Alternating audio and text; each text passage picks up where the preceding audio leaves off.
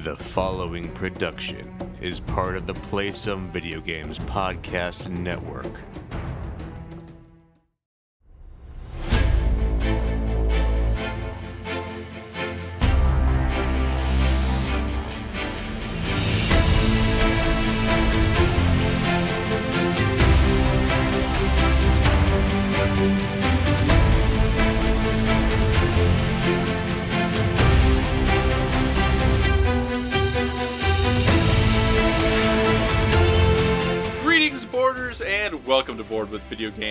Gaming podcast that strives for the right balance of coverage for games you play on your table and on your television.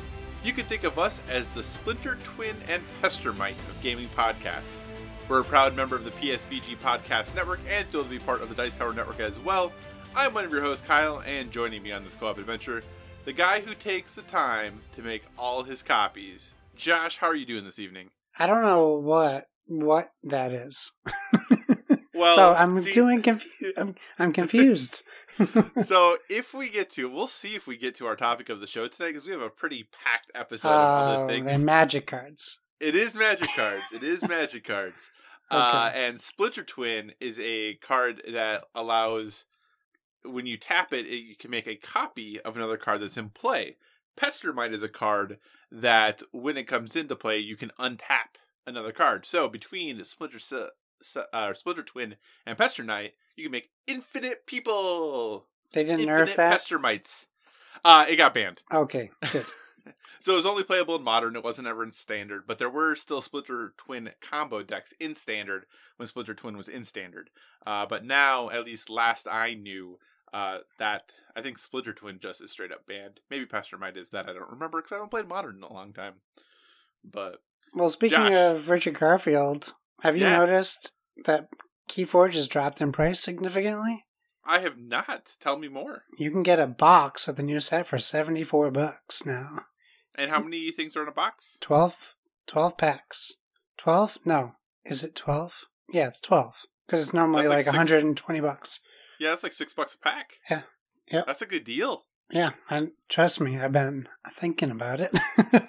That, that- really, that's like the price of a video game, just about. it's a great price to get to try to get into Keyforge, uh, especially it's the Age of Ascension set, the new set. I believe the original set is also hovering right around that same price, and you can buy individual packs for like seven something on Amazon as well. I wonder why those have gone down so much. Do you think it fell off in I think- popularity that quickly? Well, I think they announced the new set way too early. Ah, And I think people just stopped buying. Like they're like, "Oh, I have enough of Age of Ascension. They're adding two more houses. I'm just gonna chill out and wait for the new set." right. Or it's falling off, and I think we'll only find that out once the new set comes out and see how well it sells. Yeah. But it could be one or the other. But it's hard, it's hard to tell. But I I can imagine. I didn't necessarily want to buy more packs when I saw the announcement of the new set. That makes sense. I can definitely understand the hesitancy there, and I and maybe it's similar to you know a game, a CCG like Magic that prints so many sets that when the set comes out, you sell big mondo numbers, and then obviously as time goes on and you get closer to the next set, you number of sets sold just kind of dwindles significantly, or packs sold really tends to trend downward. So Yeah. I, I know I was the same way when I played a lot of Magic. I would buy you know a couple boxes or three boxes of cards at the beginning of the set release, knowing that it was just fun because cracking packs is a good time. Yeah. Uh, but then, you know, I, after that, though, the only packs I ever bought were I never bought packs. Then it was just winning them or getting them as prizes at FNMs. Uh, maybe occasionally buying into a sealed deck or something like that, but it was never buying them just to buy them. So Yeah, I did that with Overpower. I would I would uh, drive to local card shops because it was just baseball card shops at the time where you Mhm. get your get your RPG stuff, and trying to buy boxes and then opening them and then sorting them. That was all the fun. But when I get a KeyForge box, I'll, you you just really open it and then you don't touch it until you play it. that's true. There's no that's sorting. so it's a little bit less fun. Uh, it's more fun cracking a, a deck and playing it right then and there. Right. So I when I got my boxes, all I did was open the box, scan it into my KeyForge app, and then put it back in until Right. I played it. Yeah. But that's I my Keyforge that. tangent. so, you know, we kind of have a lot of stuff to get to. So I think we'll kind of jump into housekeeping and move forward. But I do want to quick point out uh, we did record this last weekend our first episode of Board with Everything. Hmm. It's already available for patrons. So if you are a Patreon supporter of PSVG, first, thank you very much. Secondly, hey, you have an episode of Board with Everything waiting for you. Uh, and you'll have another one in a couple of weeks. So if you have feedback, let us know. If you have topics you want us to talk about, let us know. Uh, but there's a nice little benefit for being a Patreon member is getting a nice little fun podcast. Uh, in addition to you know PSVG DLC and Kevin hates everything and all the other things that they do on there for patrons. There's just one more for you. So. Um, as always, thanks for joining us this week. If you have any feedback, questions, suggested topics, hit us up at Board with VG on Twitter or check out all of the things posted over on the Instagram, also Board with VG. Uh, as I mentioned before, PSVG is on Patreon, and we're absolutely thrilled to be a part of PSVG. And we're very, very happy with the support you have given us there thus far. So if you'd like to monetarily support what we do, maybe have a chance at listening to Board with Everything, you can find us at patreon.com slash PSVG. But the most important thing is just that you listen to us and maybe share our podcast with someone else who you think might enjoy it as well. And we are a member of the Dice Tower Podcast Network. So if you enjoy our conversations about board games and would like to dive deeper into that world, we encourage you to check out the Dice Tower Podcast as well as all the other members of the network. No matter what type of board games you enjoy, there's a podcast on the network that's right for you. So, Josh, enough of the housekeeping. We're going to have uh, kind of a Mondo news week here, at least in the video game world. Uh, but let's start with a little bit of board game news. What's been hot as of late, sir? Well, let's let's do that. Um, so this very expensive board game that my wife bought at PAX Unplugged last year, and we still have yet to play because it's also a very heavy game. It is. Uh, Nay, it is it is Terra Mystica, and it is supposedly and literally no, it's definitely the one of the biggest and highest rated Euro games of all time. It is. Uh, and many people would argue it has been replaced by Gaia Project, which Yep. I have a tough time with that. Like, I think that Gaia Project is like the what spiritual successor to it, but I don't know that like I don't know that I would consider it replaced by it. I kind of used to think that it replaced it, but now I tend to think of it more as a Clank and Clank in space situation. Yeah, Where they're similar, like the games are very similar in how they play, but one theme is probably going to stand out more to you or ring more with you than the other is. yeah, exactly. So it's yeah, it's just a retheming of an idea, which is fine. They can exist in the same world, but all that is to say, Terra Mystica is getting a new expansion, and it's a two to five player territory terraforming game. Uh, this is this comes to us from Dice Tower News, uh, where they're reporting Merchants of the Seas, which is the name of the expansion. It's bringing shipyards, markets, and a new map to what I uh, um, understanding is already a giant game in general out of the box. Uh, so there there are two main goals with the expansion. Uh, with the promise of added rules, uh, strategic flexibility and balancing. So ships uh, and trading allow for a wide variety of action potential that is, for the most part, independent of your current standing in a game. Uh, both ships and trading will have ways to give you access to distant or uh, action.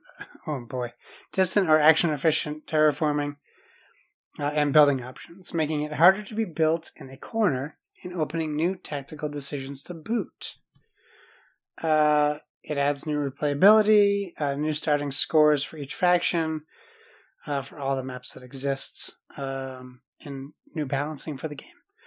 So I- think it's pretty interesting that they're still putting games out. This was by Mike Austin, by the way, from Dice Tower News. Uh, it looks interesting, but I have no frame of reference to what I'm looking at to Right. to say like really what this is. Uh, I, I always associate Terra Mystica with a col- colorful Euro, if that makes sense, because like Euros are kind of bland looking games. Mm-hmm. Um, so it kind of is a contradictory statement, like a colorful Euro. Maybe it's like a oxymoron, but I still see it as like I'm trying to think of a game that it reminds me of on on its face. Maybe like what you would imagine a Century Spice Road expansion would be if it kept the same look to the base Spice Roads, which was a little like clayish looking and and blandish colors, except this has blue in it, which I don't know. True. Uh, what do you think? You have Terra Mystica. I do have Terra Mystica. You have yes. played it. I have played it, not in quite a while. Uh, Terra Mystica came out back in 2012. Uh, the first expansion, Fire and Ice, came out in 2014, I think, and I have that as well.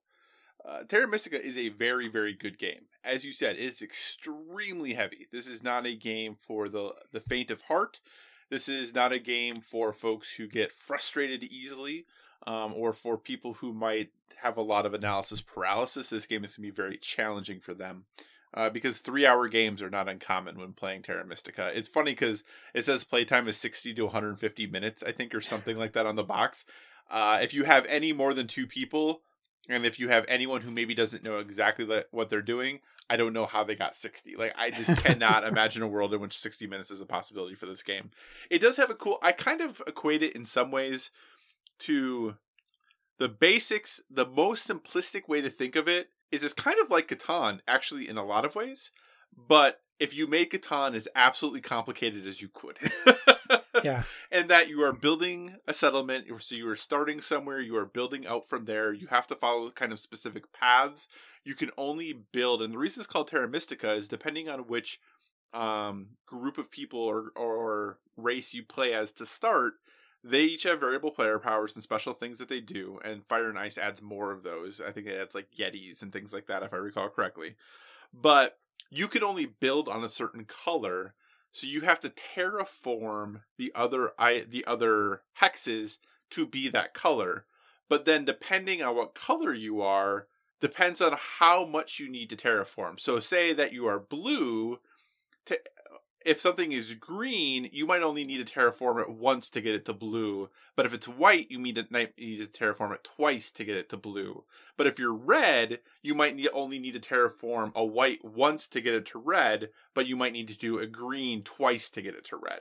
so it's kind of this d- balancing act of figuring out, okay, where exactly am I? How am I going to get there? How am I going to build all of my things? There's research. There's all of the trappings that you're going to have in, in your typical heavy Euro game. But with that being said, it's an awesome game, and I'm super excited that they're bringing out a new expansion this much long or this many years after the last expansion. Because uh, this is a game that I look at my gaming shelf and I constantly say I'd love to get it back to the table. But because of all the new games I have to play, it rarely gets there. But with a new expansion coming, here's a great excuse to get it back to the table because Terra yeah. Mystica is a ton of fun. I'm really excited about this expansion, uh, and I definitely will be keeping my eye on it as this is something I feel like I'll be picking up. Nice. Well, speaking of old games re- being refreshed or brought back to the table, and well, we love to talk about Kickstarters. We uh, do. We're going to talk about Yedo, I believe is how you pronounce it and I could be way wrong. I've always said Yedo, but I don't know if that's right. So Yedo Yedo is an older game, uh, 2012 as well. Was it, was 2012 Terra Mystica? Yeah. So there we go. Uh, I'm gonna butcher these names, but it was Yedo. Yedo was designed by Thomas van de Kinst and Wolf Plancke. Uh, it is a game uh, that's based on um, uh, running missions, politics, and subterfuge. It's often compared to like the next step up from Lords of Waterdeep, which is a game I'm very fond of.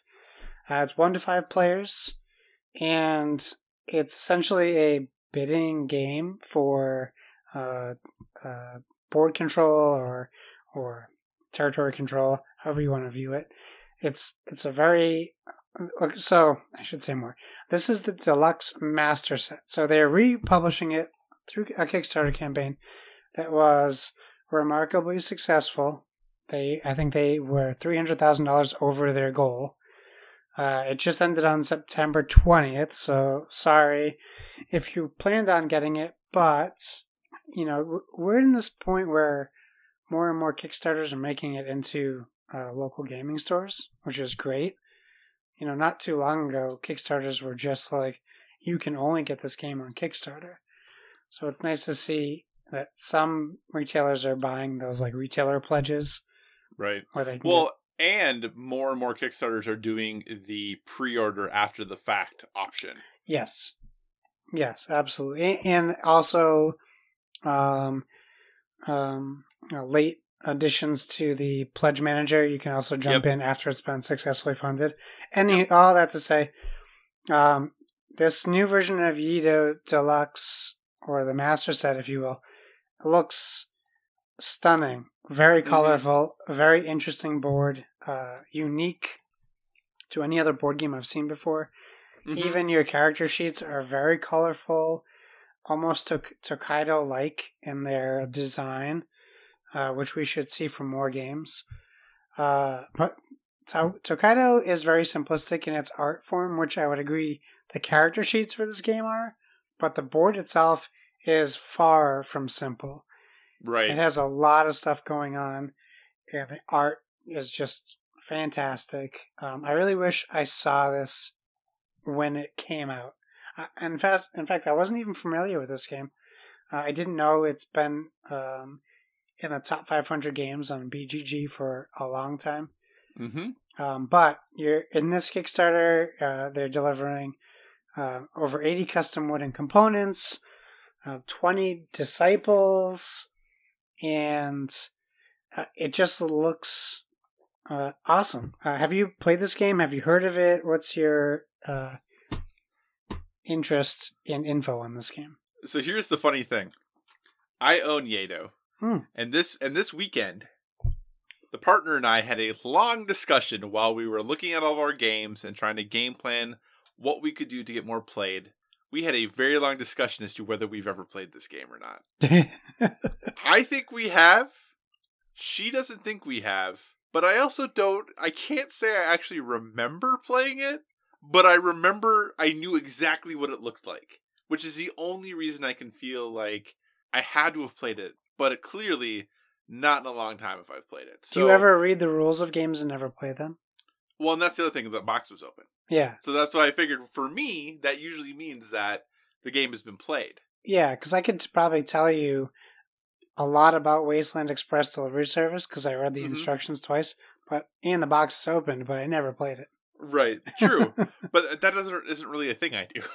So that's what I was asking. but I but either way uh, this is a game because of this. I do want to get back to the table so that when this deluxe edition comes out, we can talk about it more. Yeah. But it also, again, another very heavy game. That is the part I do Is it? remember about it. Yeah, it's uh, I think like a three four or something like that on Board Game Geek.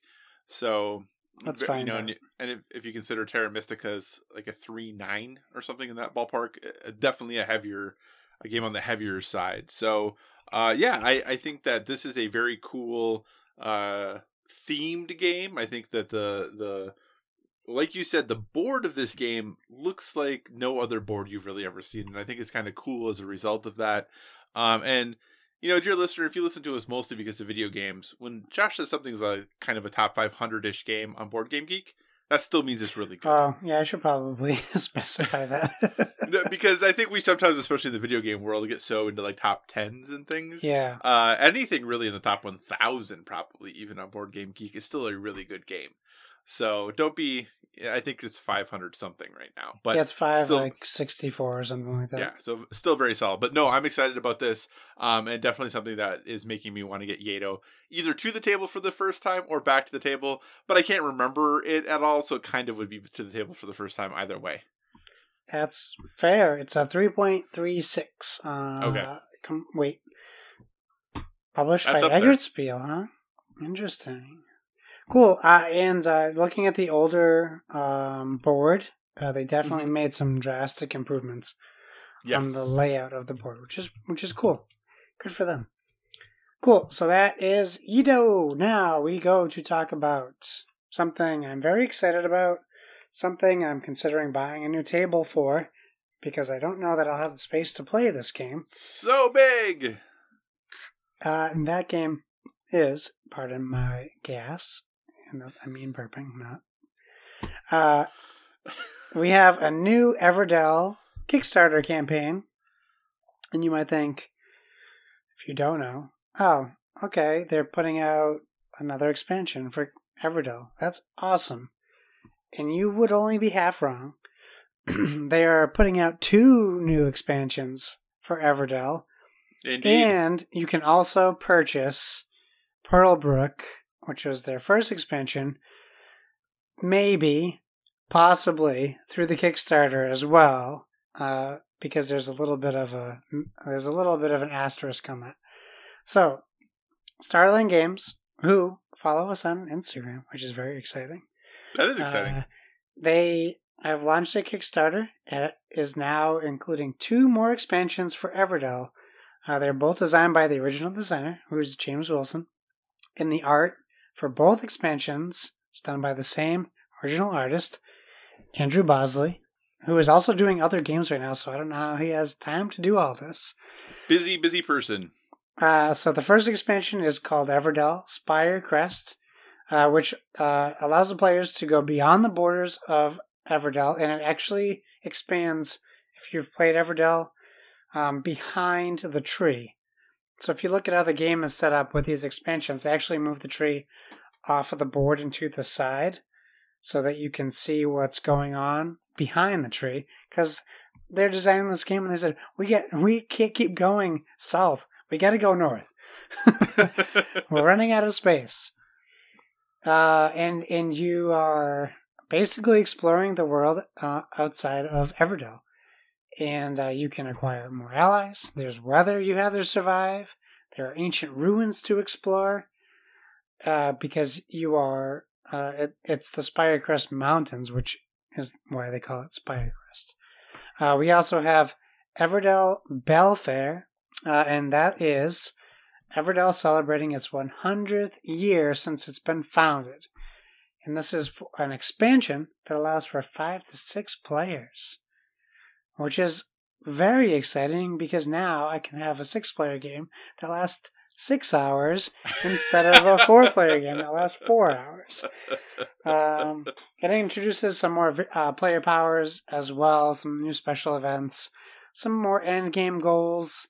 Uh, and and uh, what the Kickstarter is doing is they decided not to um, add stretch goals like a traditional Kickstarter, where you back it and you hope they meet certain dollar amounts. They've already decided on the stretch goals, and they're literally just uh, a couple times a week sending out emails to the backers showing what they're adding to the game that isn't in the basic like campaign info. So like th- this card, this re- this today we're featuring this card, which we're adding to the game. So they're also doing that. Um, and the reason why I hinted at Pearlbrook is uh, they do give you options to upgrade your tree to a wooden tree for like Mhm. 15 bucks. If you got the basic Everdell, you can also upgrade to the deluxe edition for a certain amount more. And then they let you upgrade to Pearlbrook for I think $39, which is a great deal. I think it's like like $10 less than retail. Uh, except you can't find it in retail, so it's even more valuable. Right. Um, but it does specifically say uh, don't add your money to your Kickstarter campaign for this. It'll be a first come, first serve basis, and that's when they send out the pledge manager when you can add add ons. So if you're listening and you're a backer of this, make sure you hit your pledge manager immediately if you plan on trying to get Pearlbrook, because they only have a certain amount available uh, for sale. And I will be Right. one of those people who hits them up immediately after I get that email. So, Kyle, I just rambled on about two new Everdell expansions. I think we all know that you're going to get them. I am. I'm. A, I am a backer. What do you think? You're excited? Uh, did you even re- did you even have to read about them to know you want them? What, what was your involvement on it? I read nothing. I just backed them, and then I read stuff about it. Uh, the pre-stretched, as they're calling it, is a little odd. uh, because I think when I read it, what I thought it meant was that we've already quote unquote included everything we're going to include. Like, we, Yeah. like I didn't realize we're going to continue to add stuff, but that it was just going to happen no matter what. Like, I Yeah. didn't quite get that. Uh, but I guess it keeps some excitement about the campaign and all that good stuff. They're obviously doing quite well. It's at currently seven hundred forty-six thousand dollars out of a pledge goal of thirty. so they're doing okay. They're Yeah. doing just fine. Um, but obviously, you know, if you've listened to this podcast at all, you know that we are a huge fan of Everdell. Uh, I think the game is amazing. Uh, and all I can really say, or all I really want to add, is in Belfair there is a tortoise with a top hat, which seems pretty great. and there's a moose There's a moose. in Spirecrest. Yes, And there is. uh, maybe a bear. And, no, there's animals. I see other animals which There's are a lot of unidentifiable, but a moose, very identifiable. Yeah, there is also a uh, meeple that you can have ride another meeple with a little saddle, which is pretty great. yes, that's very cool. the Truffle Discovery card and Big Critter it allows you to uh, ride Truffle, who is the big critter, which I think is really funny. He looks like a big like warthog type thing. I don't know why I That's so okay. We all know Kyle loves animals, so this is not crazy do. here. I do love animals so much. Uh, okay, we can continue on. Sorry. Okay, so here we go. Does does Magpie Games ring a bell to you? Magpie Games. I'm gonna say because we have talked about them before. yes. Okay, I'm tr- I wonder if trying I to remember why. I wonder if it rings a bell with our listeners. So, we mentioned these people before, and we mentioned how unfamiliar we were with them. I now I remember. Yes. We were talking about board with video games, potentially trying to get a, like a D and D ish campaign going, Mhm. and we were debating about what kind of games we wanted to get into. We knew Lucas from Fluxapost and PSVG Prime was interested in potentially playing role playing games with us. I'm pretty sure we lost him after the birth of his second child. Uh, I don't know that he has much time left for board with video games, so that's fine. He'll always live in our hearts. That's fine. But if there was ever a tabletop RPG that we were going to get into, I think we found the one I know. I so want to play a tabletop RPG. that should that if we don't get into this, we should just not get into doing this. Um, and that is Root, the tabletop role playing game. This is our bread and butter mixed with what do we not know? Oh, mixed with whatever bread we're using. We don't know the bread. We're the butter. I don't know. Uh, this is right up our alley. I'm I'm very happy this exists. Uh, it is on Kickstarter currently. Mm-hmm. There are 25 days to go on a, on a goal of $10,000. It is currently sitting at $299,000 and 700 sorry, $734. Uh a and I want to make sure I let people know. 20 bucks gets you the PDFs for Mhm. this.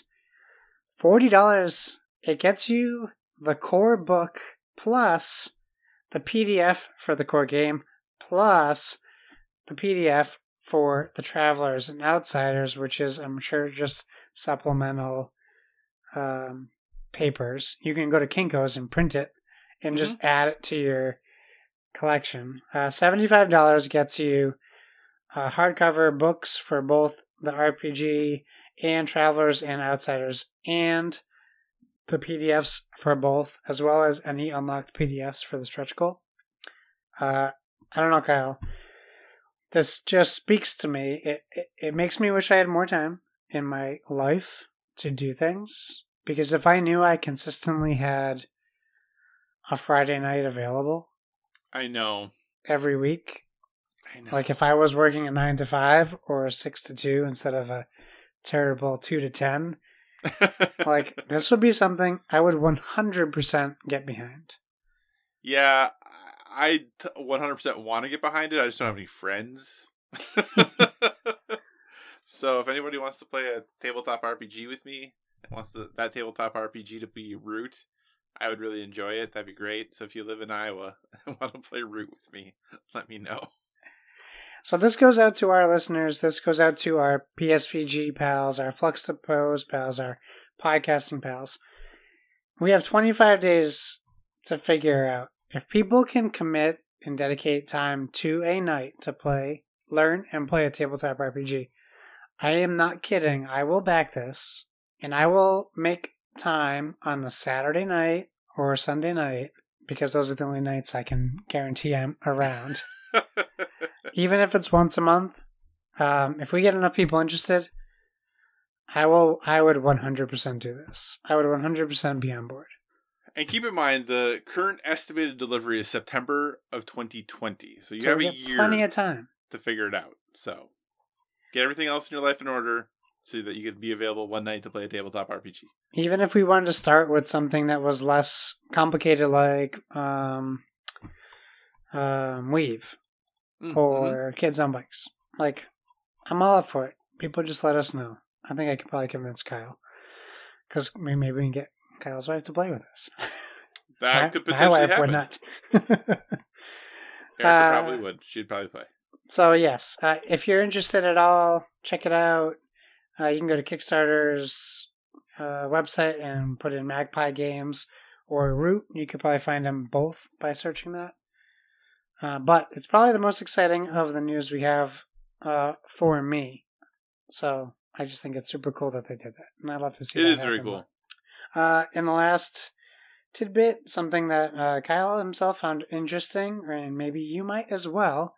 If you want to see how the top 100 games have moved over the last 12 months on Board Game Geek, I believe, you Mhm. can uh, via Peter Jezik, J E Z I K dot com slash BGG.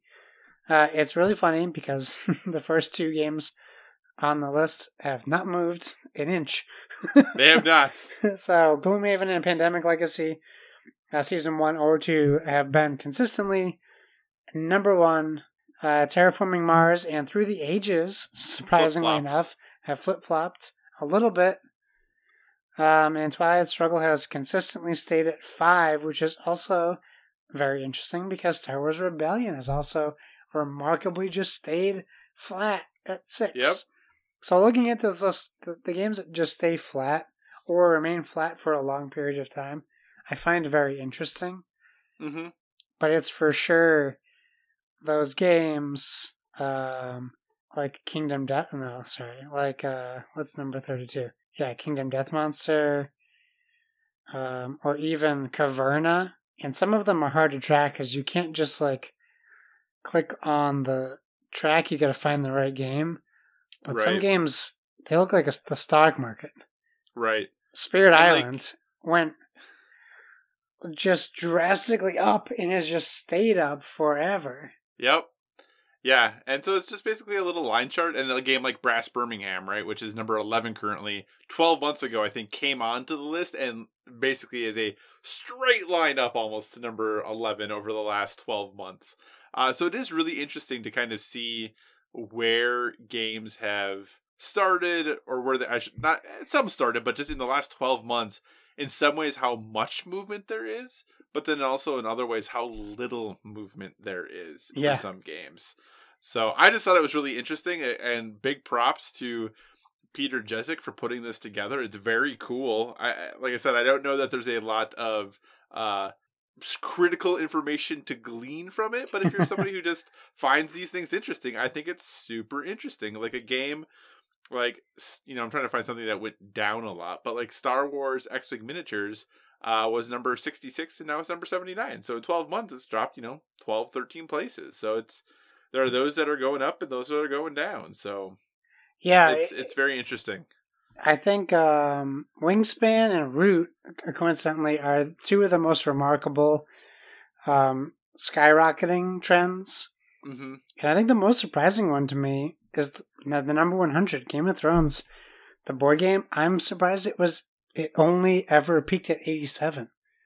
Yeah, that is definitely a game that seemed like was, you know, a little bit higher on people's lists for a long time. So Yeah. And Grand Grand Austria Hotel has been dismal since it's been on the list, which is yeah, it's just a very cool uh, list to check out. Too many bones just like literally crawled out of the depths in the past month or two. Right. So yeah, check it out if you can. It's very cool and it's interactive. it is interactive. It's cool. It's neat. I enjoy it. So.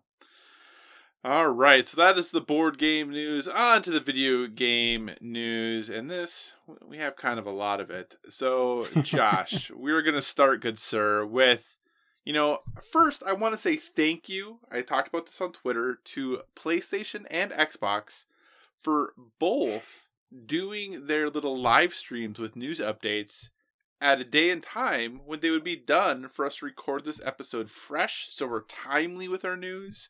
It looks like we're on top of everything. I just really appreciate them doing that for us. Uh, clearly, my calls are, are being heard, so that's great.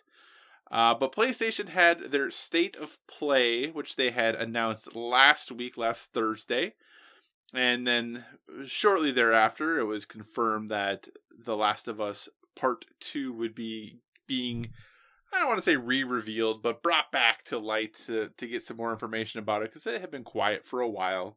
So, uh, I'm not going to go through everything, Josh. I do obviously want to talk about The Last of Us 2 and maybe a couple of the big things, but then after that, we'll maybe just hit a highlight or two. So, Hmm. starting with The Last of Us Part 2, you saw the trailer, right?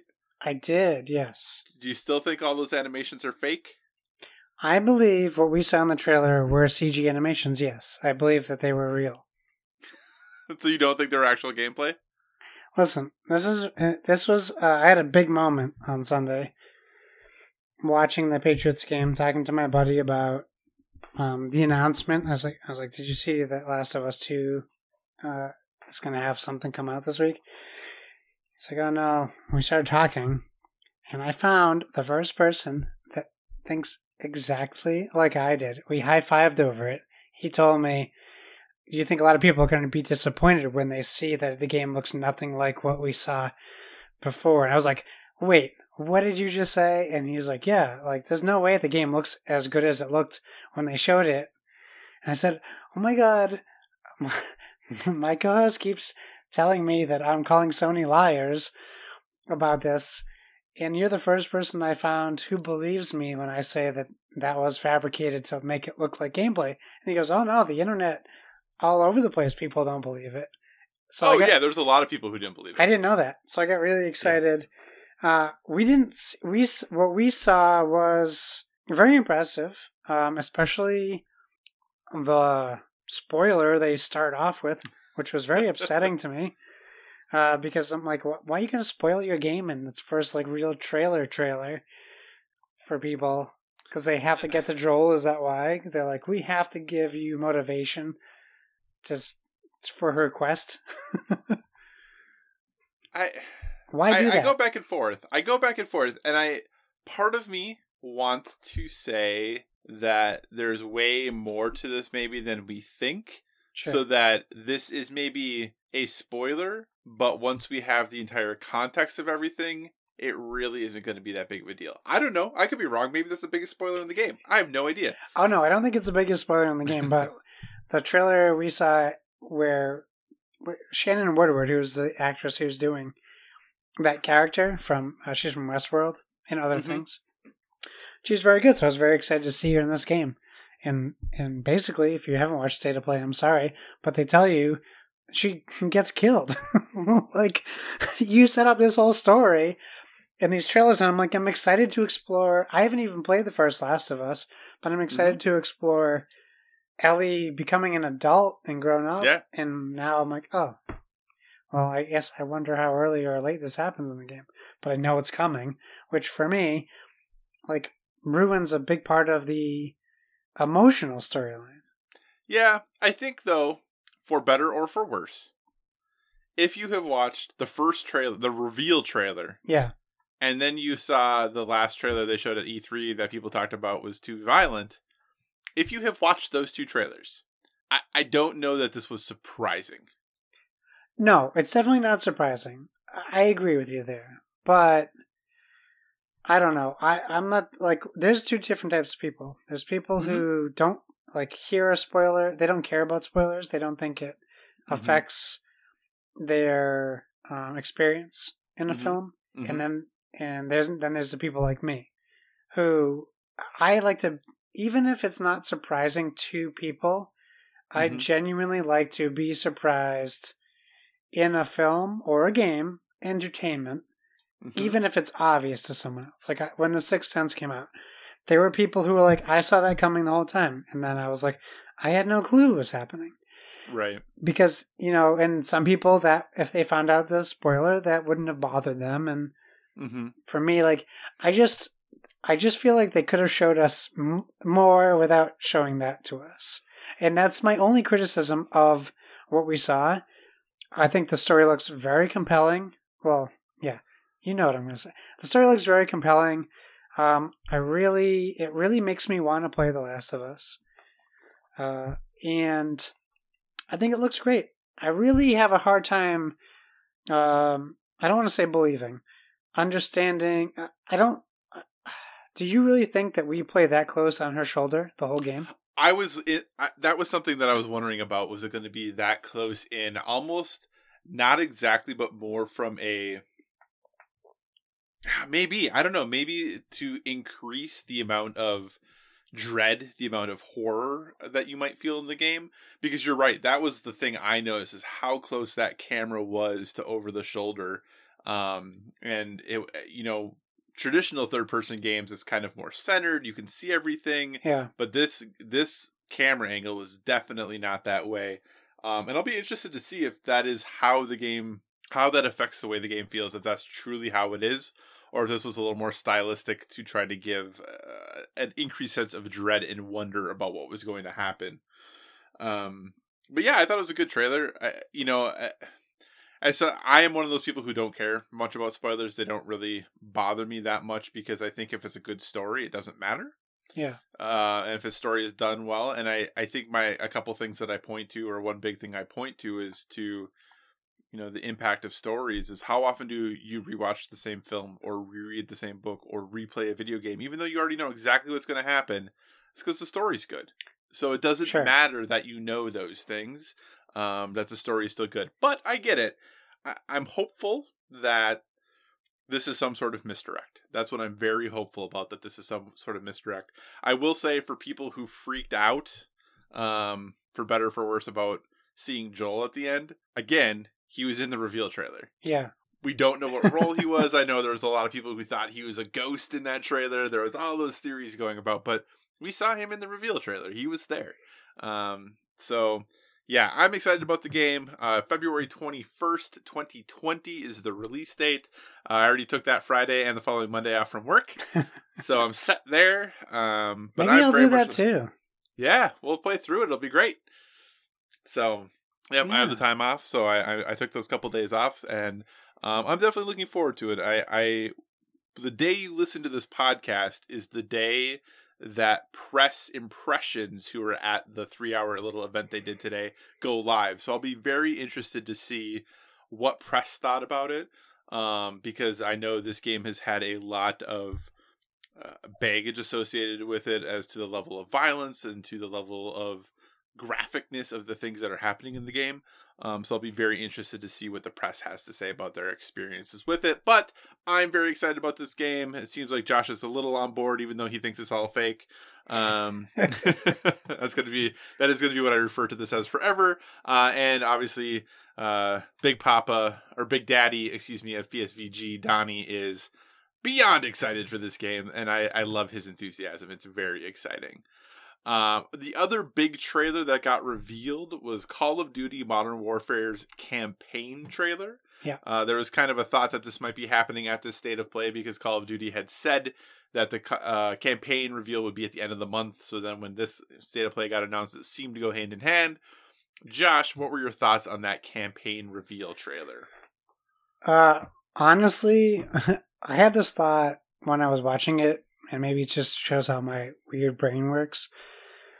Watching these characters talk, I really thought I was like, wouldn't it be really cool? It would be really cool if they showed uh, a camera on the voice actor talking, and then a and then a camera on the the CG character talking and going back Mhm. and forth because it looked so real to me that I thought I might not be able to tell the difference between the actress in the model, like the in the CG model, because the the female, I don't know if she was a soldier or agent or military, whatever her position was, that was talking to your main character at the beginning, and even your main character.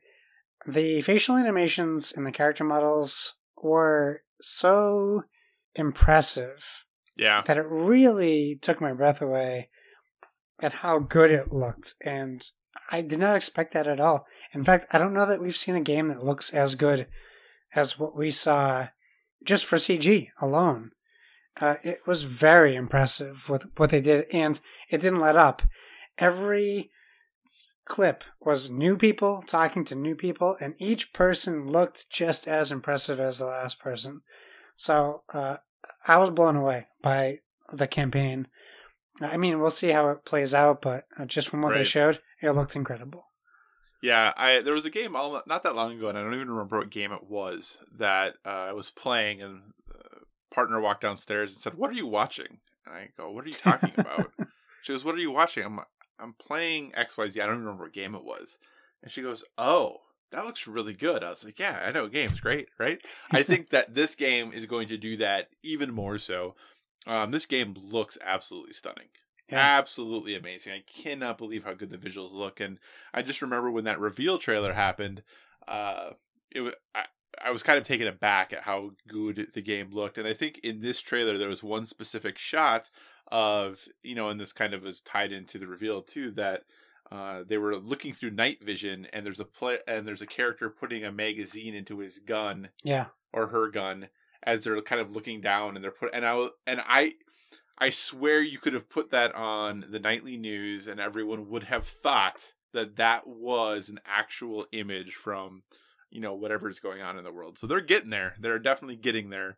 Um, as far as looks go, I'm really interested to see where this campaign, how this campaign shakes out. I know there's been a lot of controversy about it uh, in the press, so I'm very interested to see, you know, how hard they push or how hard they toe the line as far as what is quote unquote acceptable or not acceptable. This game has had a lot of controversy around it.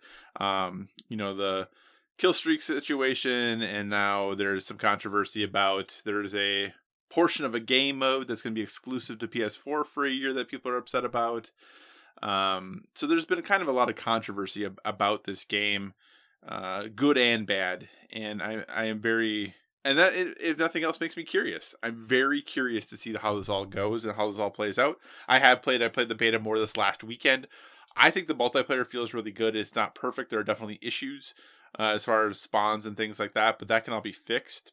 But overall, uh, I think Call of Duty for me is a game I will be playing this fall uh, because I'm very intrigued. If nothing else, they have done a great job of piquing my interest. I have no idea if it's going to be good, but I am very interested in it. So, Yeah. all right. So those were kind of the two big hitters.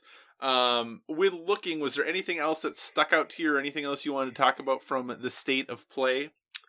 Um, Arise really uh, caught my attention.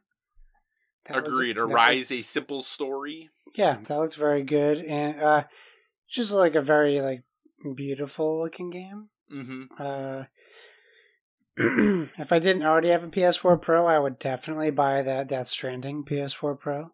Would you actually? Oh yeah. Besides What the controller, See, I kind of like the controller. The you know urine jokes aside, I kind of like the controller. So I think the also like console looks yellow. great. I also like the yellow Nintendo Switch Lite though. So I don't know something about yellow. Uh, yeah, I mean, y- yellow is s- some people's color. Yeah, I guess that's so. fine. uh, I don't know what the heck's going on with that humanity game, and honestly, I don't care. Uh, Civilization Six uh, is coming, and that's fine. I think the biggest news for me is that I'm going to finally play an MLB The Show game. I have never played. yeah, one you are.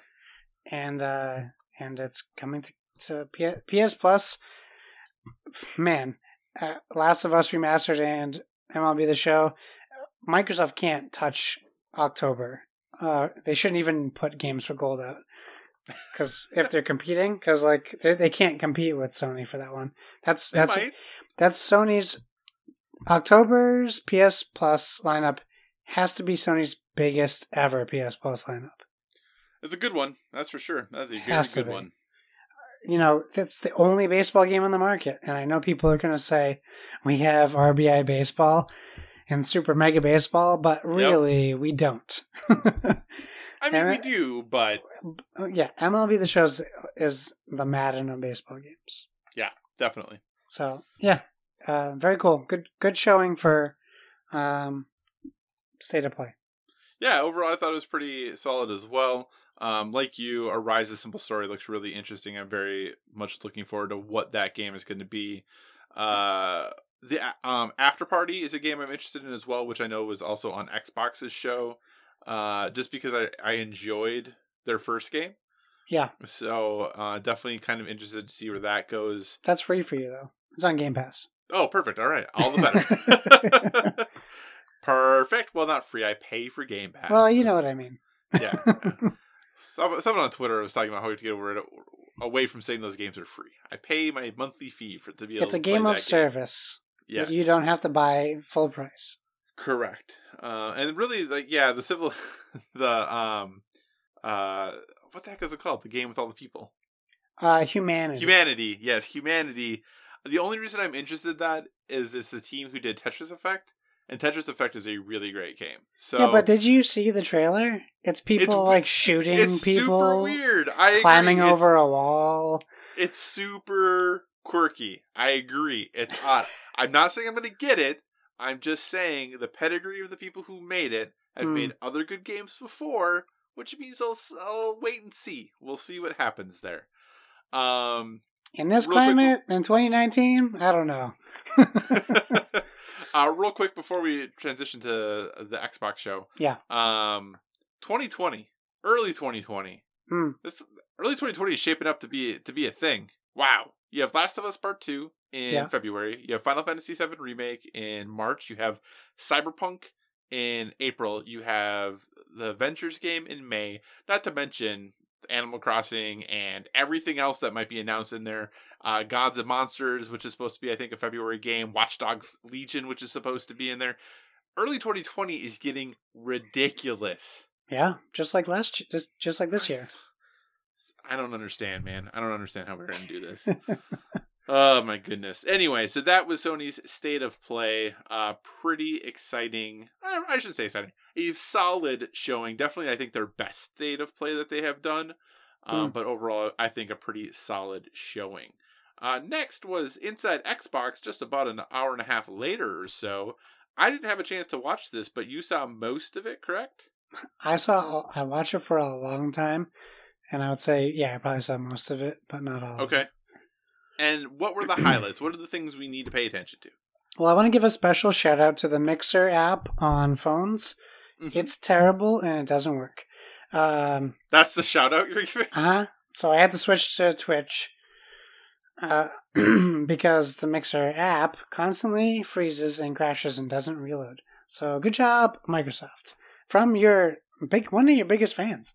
Uh, you are a constant disappointment, just like today's Inside Xbox. So Wow. we start off Inside Xbox with a pirate game. It's not Sea of Thieves. Well, I'll say luckily there's no But- pirate game on Xbox. Yeah, it's not Sea of Thieves, but it has a Kraken, it has a Megalodon, it has pirate ships. Uh, it has other things that also Sea of Thieves has. Uh, it has digging for treasure. It has treasure maps. It has cannons on guns. But it is definitively not Sea of Thieves. In fact, they mention it themselves right up top because they must have realized they're showcasing a game that is going to take money away from their first party title.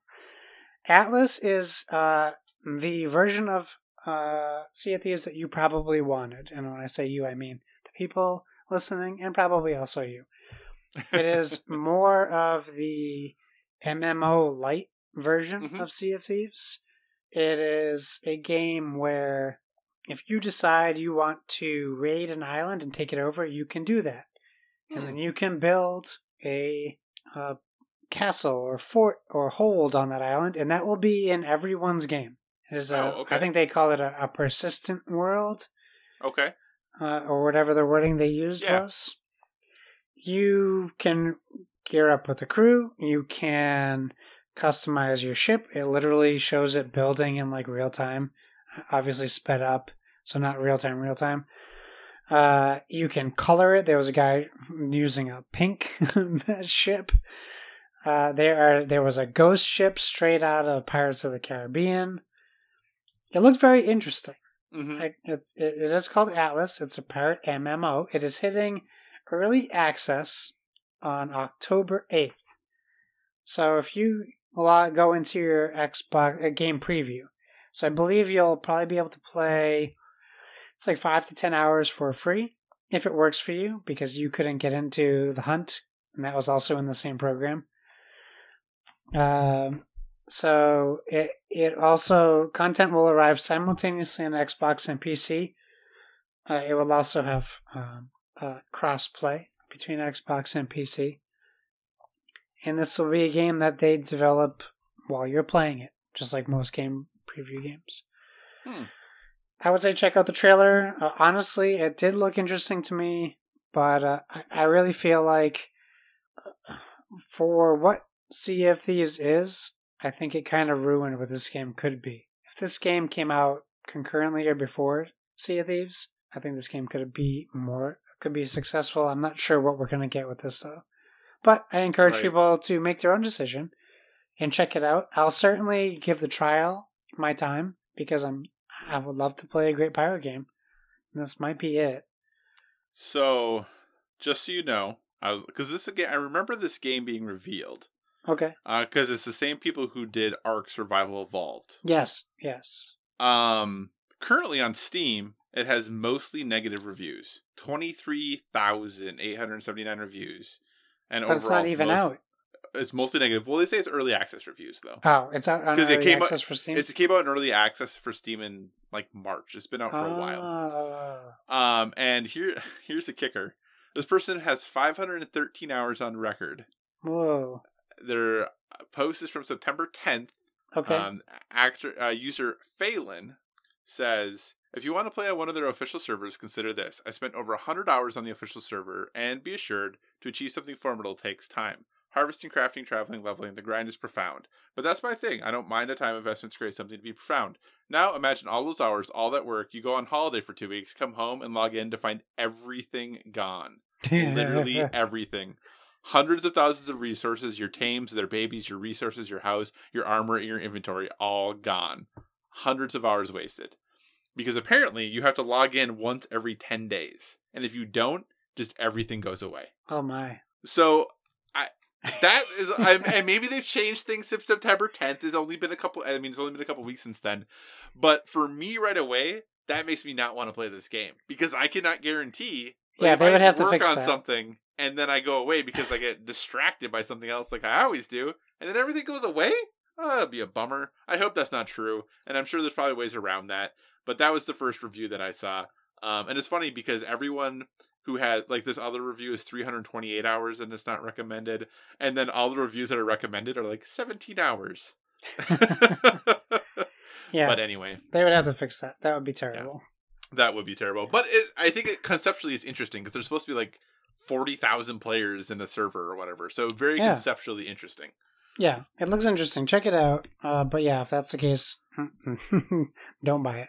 Uh, we got some Game Pass announcements, which is very exciting. So they they you know uh, they announced games for Xbox One that they already announced two weeks ago. So that was That's exciting. what I thought. I thought I saw all those before. We confer- reconfirmed Jump Force, Bloodstained, and Lego Worlds are on Xbox One. However, they did announce uh, for Xbox uh, Game Pass on PC, uh, City Skylines, which a lot of people have been waiting for. Uh, It Mhm. was on the Xbox, but do you really want to play a SimCity clone with a Xbox controller? right. Uh, uh, Bad North, which uh, has been a game that's been getting some buzz hmm and then a couple old games like Saints Row 4 and Dirt Rally 2.0, Well, which someone in our somewhere. Discord's like, who has Dirt Rally 4? And I was like, oh my gosh, I thought they just announced 2. so I guess it's a few years old. uh, they did talk about um, updating the Game Pass app. hmm There are more indie games coming to Game Pass, including Genesis Noir, Lonely Mountains Downhill, which is kind of like um, that BMX one that came out a little while ago. Yep. uh, and Demon's Tilt, which is basically uh, Hell meets Sonic Spinball, Okay. which is interesting. Yeah. Uh, they're going to show the rest of the lineup off on Thursday, which will be the day we release this on Xbox at ID Game Pass Video, which will be on YouTube and wherever else they release stuff. They showed a game called Felix the Reaper, which actually looks very charming. You play Felix the Reaper, um, and it's a it's a it's a comedy puzzle game about light refractions. So you Hmm. are manipulating light to move through a puzzle, and at the end of each puzzle, you take someone's soul. Someone dies in a funny or comical way, but it's about this death character who loves to dance and loves love and is also taking people's souls. Uh, it looked All very interesting. It reminded me of the Hitman Go games, Okay. Um, like one of those types of puzzle like looking games. Uh, they did say Project xCloud was going to be featured, uh, and you know what? It wasn't.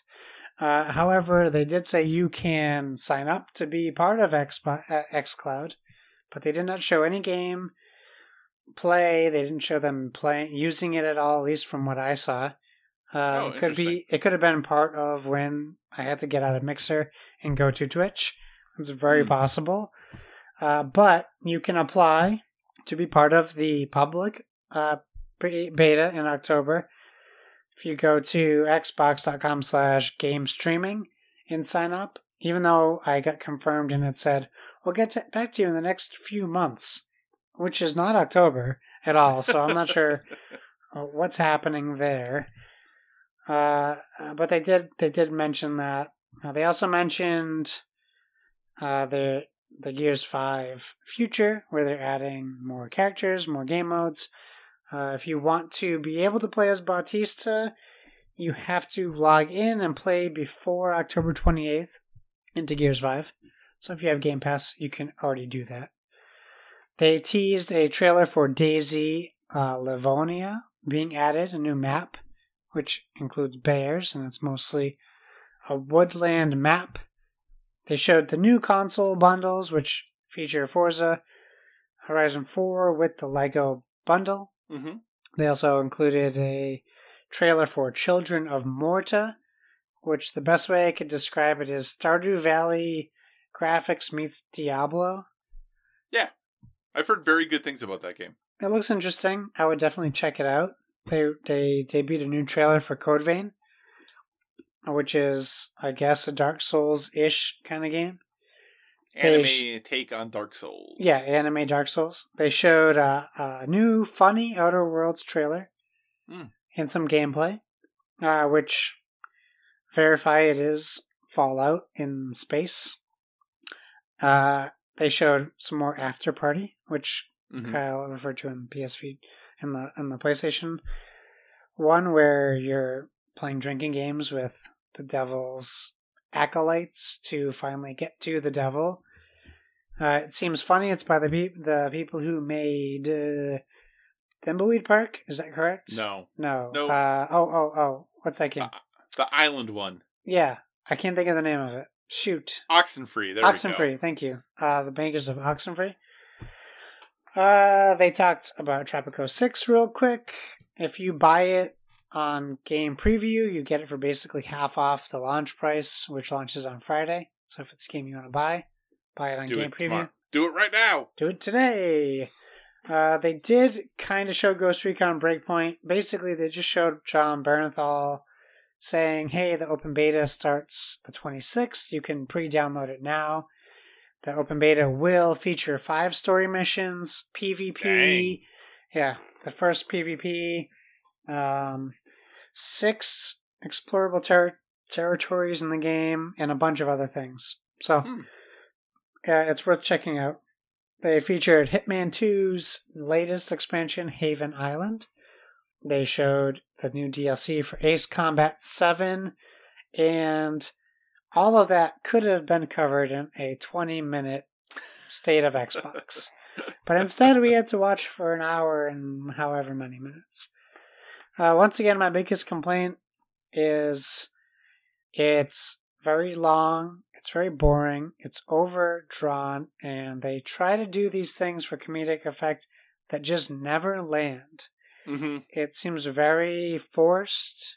I really wish they would just stop and adopt the Nintendo Direct model. It would make Right. it so much more palatable. So you didn't miss much. Okay. Well, Uh, it is interesting that they did DLC for Ace Combat 7 because I'm pretty certain that game was revealed on the PSX stage. Ace Combat has always been a huge PlayStation brand thing, so I don't get it either. Yeah. It doesn't but hey, I mean, they're they are definitely expanding their their reach and and and working with more companies than they used to and, and doing those sorts of things. So I get it from that perspective. So Sure. All right. So that was Inside Xbox. Some fun tidbits, but I don't think anything too surprising or that we didn't really know before. Just some more in depth information, if you would. All right. So, in some, I guess, probably good news, I guess. Uh, Sony, Microsoft, Stadia, and others are joining forces with the United Nations to announce new climate change commitments, including a more eco friendly PS5. This is from the folks over at Games Radar basically it just sounds like uh, the united nations is partnering with 21 companies to quote harness the power of their platforms to take action in response to the climate crisis. Uh, you know playstation has said that they are going to have a low power suspend mode that's going to draw less power or significantly less power than the ps4 one is which is great. Uh, xbox talked or microsoft talked about their push towards carbon neutral xbox consoles so it sounds like overall some good things happening in the world of games as far as being eco-friendly for the planet. What are your thoughts on this, Josh? Uh, I mean, yeah, it's good. I don't, I don't think it's a bad thing. Period. I remember, I believe it was Sony did. Was it the DNA project where you could leave your console on overnight, or just put it on like sleep mode, and it would like take all this data from you, um, if you were willing. I- Yeah, I I- so to speak. That sounds right, yes. Here's my concern. Uh-huh. My PlayStation 4 Pro sounds like a chainsaw cutting through a tree every time I use it, or a jet engine uh, taking off off of an aircraft carrier. Mm-hmm. Mm-hmm. So let's focus on a more eco-friendly PS5. Absolutely. Proof is in the pudding, my friend. Show me that you're not going to draw infinite amounts of power from my home, and and let's make let's make. I, I'm glad that they're all joining forces. Like that's mm-hmm. a great first step. Um, and I'm not saying Xbox is not guilty in this either. Um, hence the power brick from every Xbox console ever made. Yeah. Uh, but yeah, I'm, I mean, good for them, and I'm glad to see them get on board. Uh, this is obviously a very divisive topic right now, Yep. and I think for as many people like me and maybe you who are excited about this, there's equal amounts of people who think it's nonsense and get frustrated by it. Mm-hmm. Uh, so uh, for me, I say good for them. I'm glad that they're doing it. Absolutely. I mean, anytime a even if it's for PR slash goodwill, anytime a company is willing to put their money where their values are, I see that as a good thing. So even if I don't agree with the values, at least they're putting their money where their mouth is. So we will hopefully then have some uh, better for the environment gaming consoles in a in a little over a year. So moving on. Uh, WB Montreal is teasing their new game. Everyone kind of thought an announcement would happen today, uh, but that didn't happen. Looking like possibly another Batman slash Return to Arkham of some sort style game. I'm not comic book smart, so Josh, uh, what's this all about?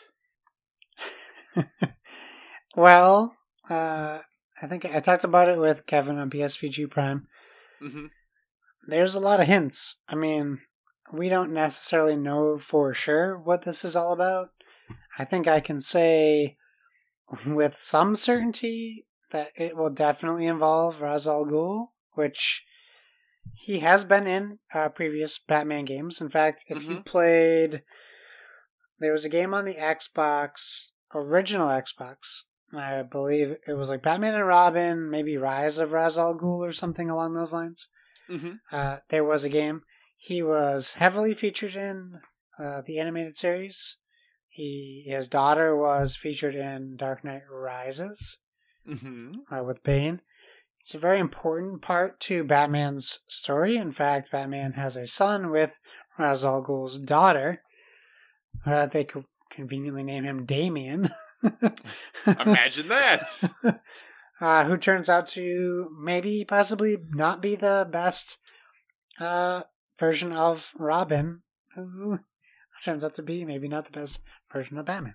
Uh, it also involves, uh, if you go by the symbols, uh, the Court of Owls, which is Mhm. something I would rather not tell people about. I would rather, I would encourage them to uh, either check it out on Wikipedia or read the graphic novel.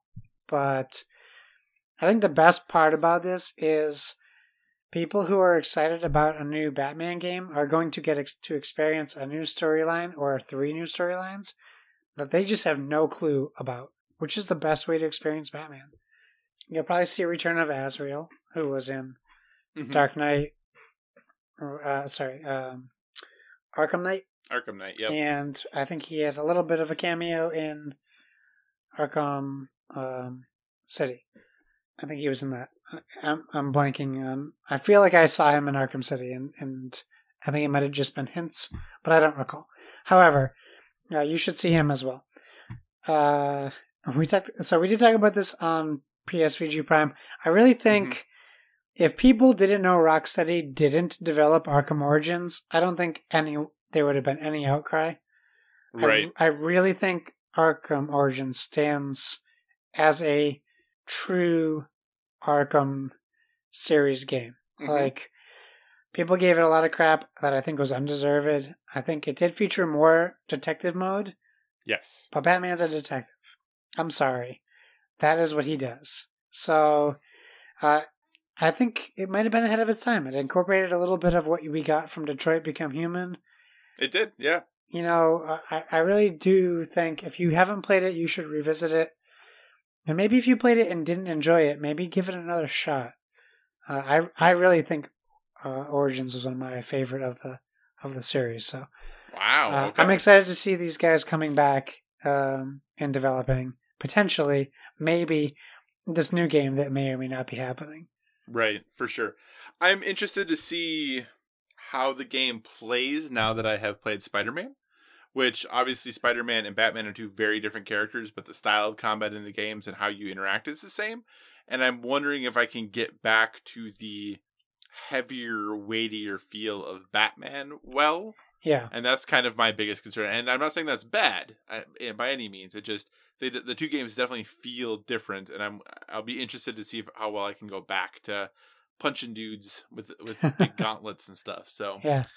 All right, we're gonna skip the last news story, and potentially we'll come back to it because we're you know already at a little o- over an hour. We still have to do IELLO September, so we're for sure gonna do that. So Josh, let's move on. IELLO September, you and I, as promised, Bunny Kingdom. It's a game we played. It's a game we played. Let's talk about it, sir. Do you want to give a, a brief rundown of how you play Bunny Kingdom? how you play Bunny Kingdom. What a great, smart question. All right, so Bunny Kingdom. We played a two-player game. I'm assuming you did as well. Yep. Um, there are. After reading the rules, uh, you do find out the rules change subtly uh, for two players, which consistently threw us for a loop as we were playing. So- there were, as we get to it, every time we had to look at each other and be like, draw, draw the other card, draw the card. yeah, Because there was one point where it was, oh man, I don't feel like I have the right number of cards. What's going on? we did end up with an extra card uh, once or twice. Uh, Yeah. So we just had to kind of make that work on the fly. Uh, so you are. Can I call it a fiefdom? They Yeah. don't explicitly say that. You're building fiefs, but you are a says it. fiefdom. Well, you're. It says you're building fiefs. Does You're a say You're a lord. fiefdom. You're a says you're a lord. You're a lord. You are a rabbit lord. Which, uh, oh, you're my a partner- rabbit. My partner was very upset that there was not an option Nope. to be a lady. There's also no blue. I know. Well, that could be a colorblind situation. Every game has blue. I don't know. I don't know. The- I don't know. I feel I'm like the an expert in expansion might have blue. I'm not Okay. familiar. I don't know what the expansion has, but I'm not an expert in that field. maybe if IELLO is listening, they'll send us two copies of Bunnies in the Sky expansion or Bunny Kingdom Sky expansion. Um, so you are building a kingdom. Mhm. Think similar to Carcassonne as far as fiefdoms go. You're trying to build connected um, cities ish. Mhm. Uh, you play this game over four rounds. You start the game with a set amount of cards depending on how many players. So Mhm. two or four players. Each uh, kingdom is going to get 10 cards. Uh, for a three player game, I believe you get 12 cards. Correct. Um, I I think I don't know if I should describe it the way a two player game plays or four, but if you read the rules, uh, well, let's just cover it. When you play the game, you start with ten cards. You also have in a two player game and maybe in a four. I don't remember now. Nope, it's just the two player that. So you, you also start with a reserve of 10 cards. Yep. So the reserve you do not look at. We also found my pile shuffle did not uh, properly reflect, it did not properly shuffle. There's so many cards in this game I shuffled a lot for this Um, game. that I really wish we shuffled three more times before we played because uh, the game kind of shook out in a way where the board was almost evenly split in half for two Yeah. players. When I started shuffling for this game and played it the first time, I shuffled a lot. Okay, so Probably for literally almost a half an hour of just shuffling. Yeah, if you're listening and you play this two player, I would say shuffle more than you think you need to shuffle. Um, how so? However, so you get a reserve. You do not look at your reserve in a two player game. You put your reserve to the side. Then you get a regular hand of ten cards. What you're going to do when you start your turn, because your opponent also does, so you're going to draw a card from your reserve and add it to your hand. Then you're going to look at your hand, and it has a potentially a variety of cards. Uh, what you'll see is location numbers because the board in front of you has a grid um, alphabetically A through G, J, G, J. A, through J. J. and then 1 through 9. Or no, Yep. is it 10? No, 9. Nine. And this is the grid where you are placing either, well, you're placing bunnies by themselves or um, into a portion of a castle or building, we'll call them. They're called buildings. There are three different types of buildings there's a one, a two, and a three building. Three buildings can, I, th- I believe, from what I experience only be placed on mountainous regions. Correct. There are different regions on the board. There are mountains, there are fields, there is water, and then there is uh, a forest. The fields are generally just empty locations. Uh, the reason why these locations are important is because you are because, because you are harvesting resources at a certain phase in the game, uh, which get you uh, victory points. Yep. Uh, when you start the game, there are also empty cities, which are given or uh, placed with one level cities that are unoccupied. And if you play the coordinates of those cities, you can move your bunny to that and you get a one level building. You also have uh, city cards, which allow you to put a token on an empty location, which temporarily gives you uh, power over that location. Your goal of this is to create a, a connected fiefdom or fief uh, that doesn't include diagonal connections. And the reason why I bring this up at this point is because when you temporarily uh, uh, cover a city, you may forget that, and you may be um, using that space to connect your your fief. And in the third round, or maybe earlier, you may forget that, and someone, your opponent, may draw a card with the location of a critical connecting point to your fief. And if that happens, they move to your space, you lose you're bunny and they take control of that location. And just for a brief clarification, what Josh is referring to there are camps. Camps, thank you. I said Yep. So you can have the cities. The cities have the one, two, or three power. yes. There are camps though that you can place anywhere, knowing though that if another player gets the card for that space, they can boot your camp out of there. Yes, and that that happened to me not once but twice in the third in the fourth round. Oh no! yeah. uh, it was tough. Uh, I feel like I'm already forgetting stuff because it's brought memories back so vividly. um, you have cards that um, are played secretly. They are parchment cards, and some of them have treasure on them. Some of them have uh, winning. Uh, they have victory conditions, or or things you just read at the end of the game. While the Mhm. cards remain secret, they you do have to uh, uh, constantly show your opponent how many you have. Mhm. That is important. Um, what am I forgetting, Kyle? Yeah, so just briefly, the how the game is played is kind of like Josh mentioned. You draw the cards.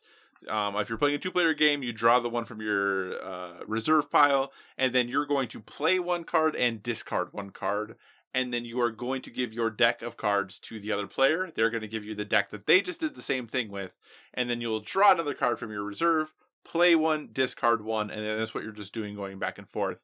In a three or four player game, you're just playing two cards and then giving your deck over, and then Yes. playing two cards and giving your deck. So it, there's no drawing of the reserve. But essentially, what you're trying to do is, is build the the best groupings you can, and the way. And after you've gone through all of your decks, you or all the deck uh, in the around.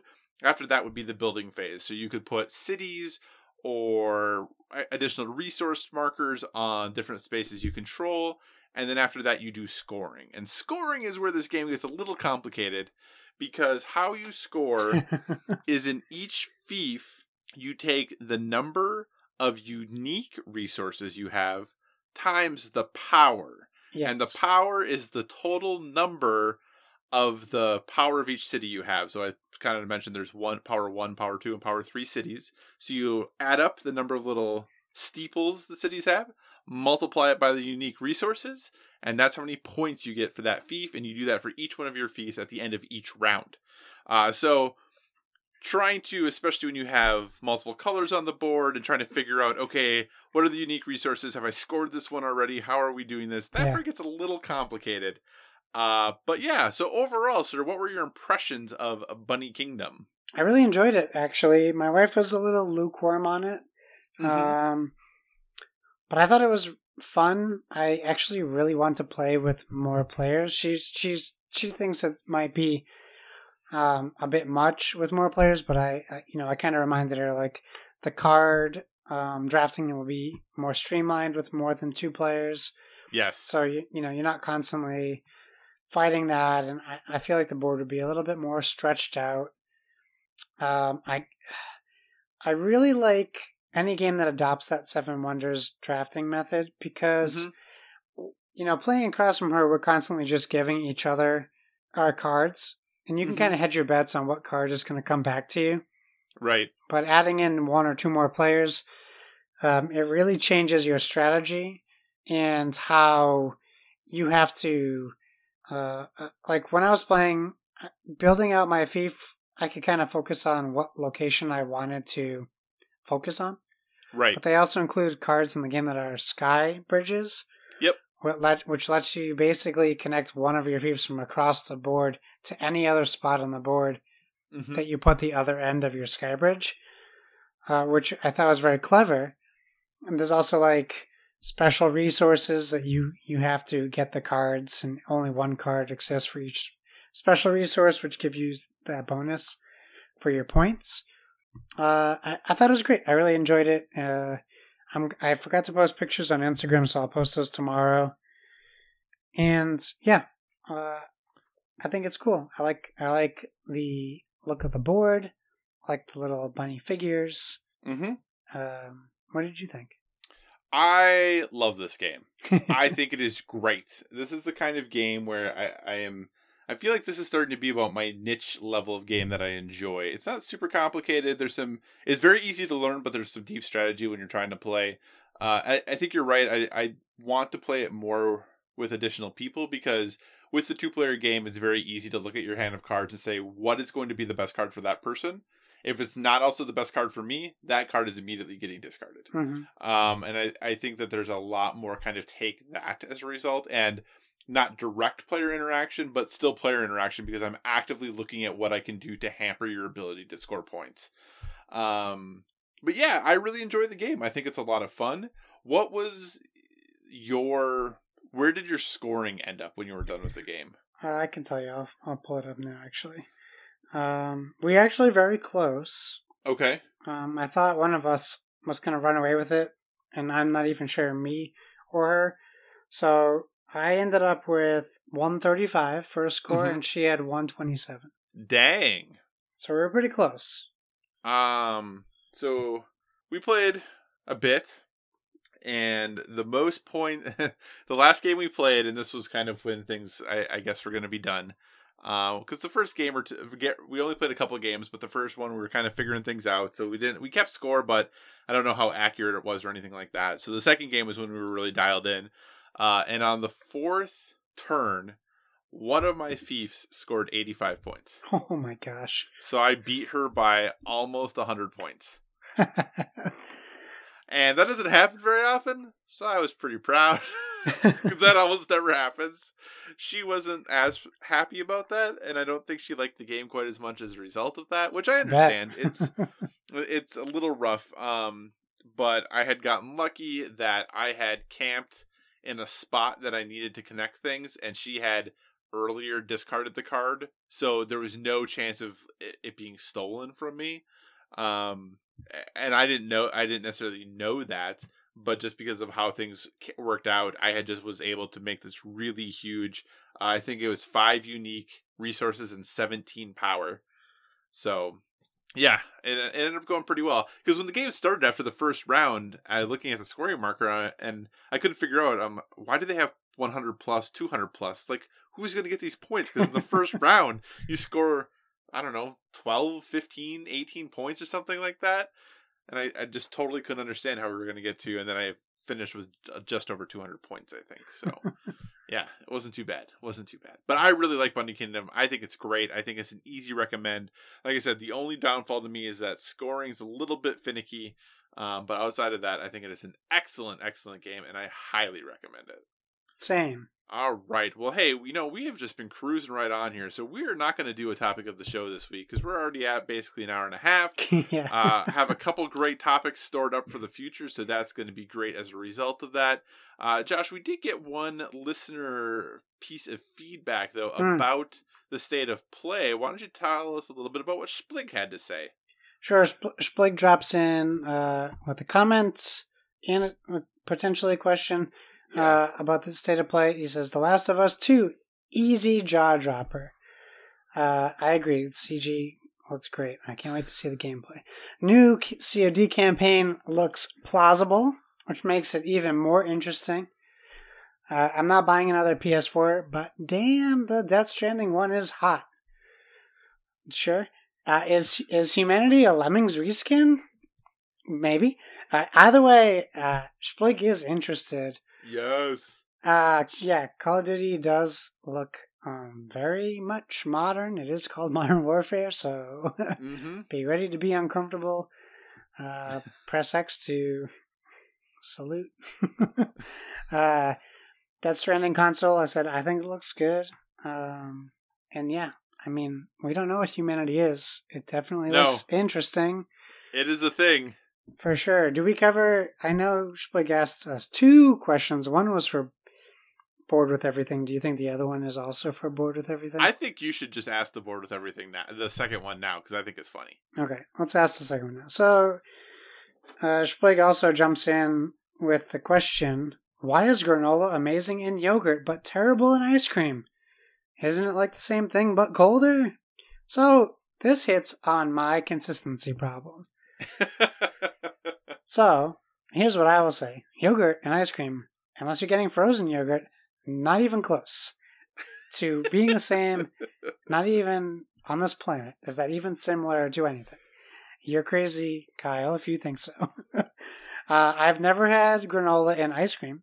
Mm. Uh, I did on my vacation this year. Have my first ever acai bowl. Oh, Which- acai. Acai? I don't know. Everyone says it differently. No, no. Now I'm, I'm getting you. Okay. Uh, and that did have uh, granola. I will say, if you do not eat a acai bowl immediately, it is the, one of the most disgusting things on the planet Earth as a consistency. Oh, okay. If you eat it in the first 10 minutes, it's fantastic. Uh, and that granola adds that extra crunch. Mhm. And for me, an ice cream, I don't need an extra crunch. It's already solid. So I can imagine granola and yogurt would make me appreciate yogurt better. Gotcha. How how Uh, say you? I, I think the reason that granola doesn't work in ice cream, he referenced it in the question. It's cold. It's really, really cold. And granola already has a crunchy firmness to it. So if you put granola with ice cream and then granola gets even colder, oh, it's breaking your teeth. No good. No good at all. I do love granola though, but not in ice cream. That's why. I hear you. All right. Well, thank you so much, Spleg. As always, we love to hear questions from you all, so be sure to hit out to us on the social media. And with that, we're going to leave you with a well rounded life recommendation. Obviously, we are a gaming podcast, but we'd like to leave you with a little something that we're into currently that maybe is not gaming related, that's helping us live that well rounded life. Josh, what is your recommendation for a dear listener? Well, I see yours, and I'm very excited about yours because I Excellent. I can't wait to do it myself. Um, my recommendation is music. Uh, I know I don't do music very often.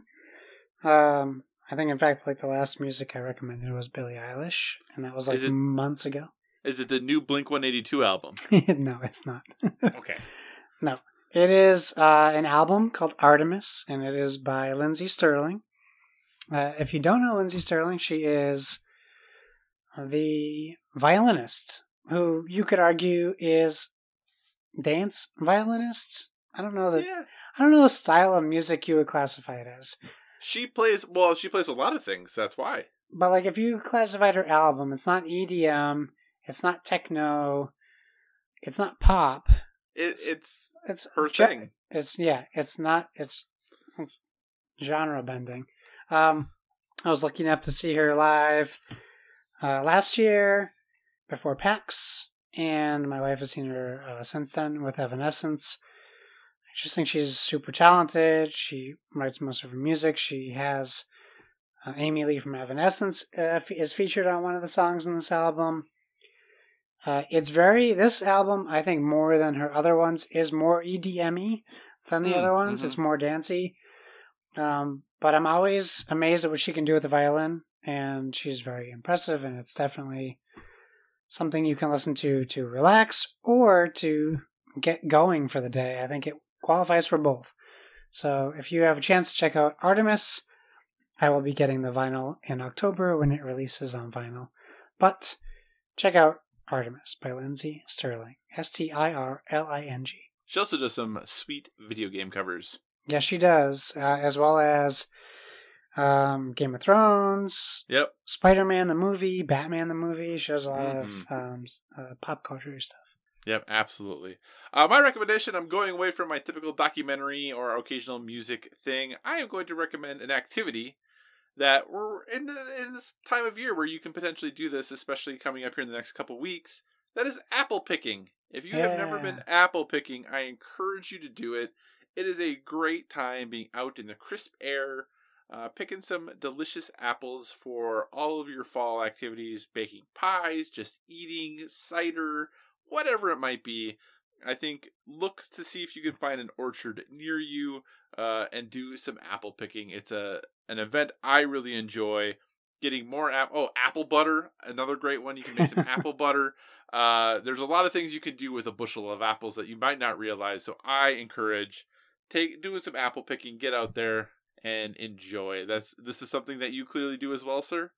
Yeah, I'm a big fan of apple picking. In fact, the day I proposed to my wife, we went apple picking before I did that. Ah, It's definitely a fun activity, and I, I like trying out all the different orchards instead of just Mhm. going back to the same one, because you never know what you might stumble upon. Do you have a favorite apple variety? Not necessarily for picking, but Oh. just in general. I think Honeycrisp has become a big favorite of mine. Uh, Okay. F- Fuji as well, but I- always love getting to an orchard and discovering a new hmm type of apple. Um, so every year I, I make sure I try a different style of apple, like um, Pink Lady, which is very good. Um, there's a whole bunch that I like, but um, I think Honeycrisp is the easiest one to find uh, in stores. Yeah, big fan of Honeycrisps as well. Do you want to know an interesting fact about Honeycrisps? Sure. They were created, developed, however you want to look at it, at the University of Minnesota. Interesting. The Yeah. the apple there's an apple, maybe it's the pink lady. I can't remember. There's an apple developed in a lab locally here at Harvard that is also a very crunchy uh, hybrid apple. Very I think cool. I think it's the pink lady.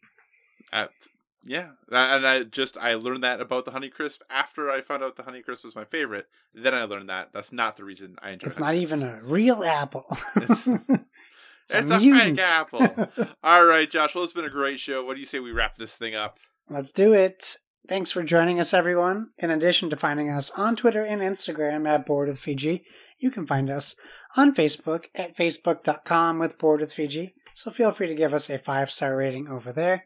Also, if you want to communicate in the more long form, please send us a letter to our empty inbox. It's begging for mail. Uh, and no spam though. We got enough of that. That's full. Uh, we tag ourselves with hashtag board with VG, so please feel free to use that hashtag uh, as well on all the social medias. Thank you, Paul, for keeping us updated on all the going ons where you are. We love to see that. Uh, whatever podcast service you're listening to us on, we encourage you to give us a stellar rating. That is, whether you're downloading us from the PSVG feed, the Dice Tower network feed, or our very own standalone board with video games feed. You can find me, oh man, all the places. I'm probably around in uh, incognito mode on my browser. Uh, but uh, I'm at Why So Serious, S I R R I U S, on Xbox Live and PlayStation Network. You can find me on Twitter at Josh Bones. And if you want to know where else I am, let me know and I'll share it, except for my home address. Uh, Kyle, where can they find you? Josh will turn location services on for you. All right, you can find me at all the usual places Twitter, Instagram, PlayStation Network, Xbox Live, Board Game Geek, all at Psychocross, C Y C O C R O S S. As always, if you have suggestions for future topics, be sure to reach out to us on the social media because we want to talk about what you want to hear about. And remember, everyone, whether it be board games or video games, never stop gaming.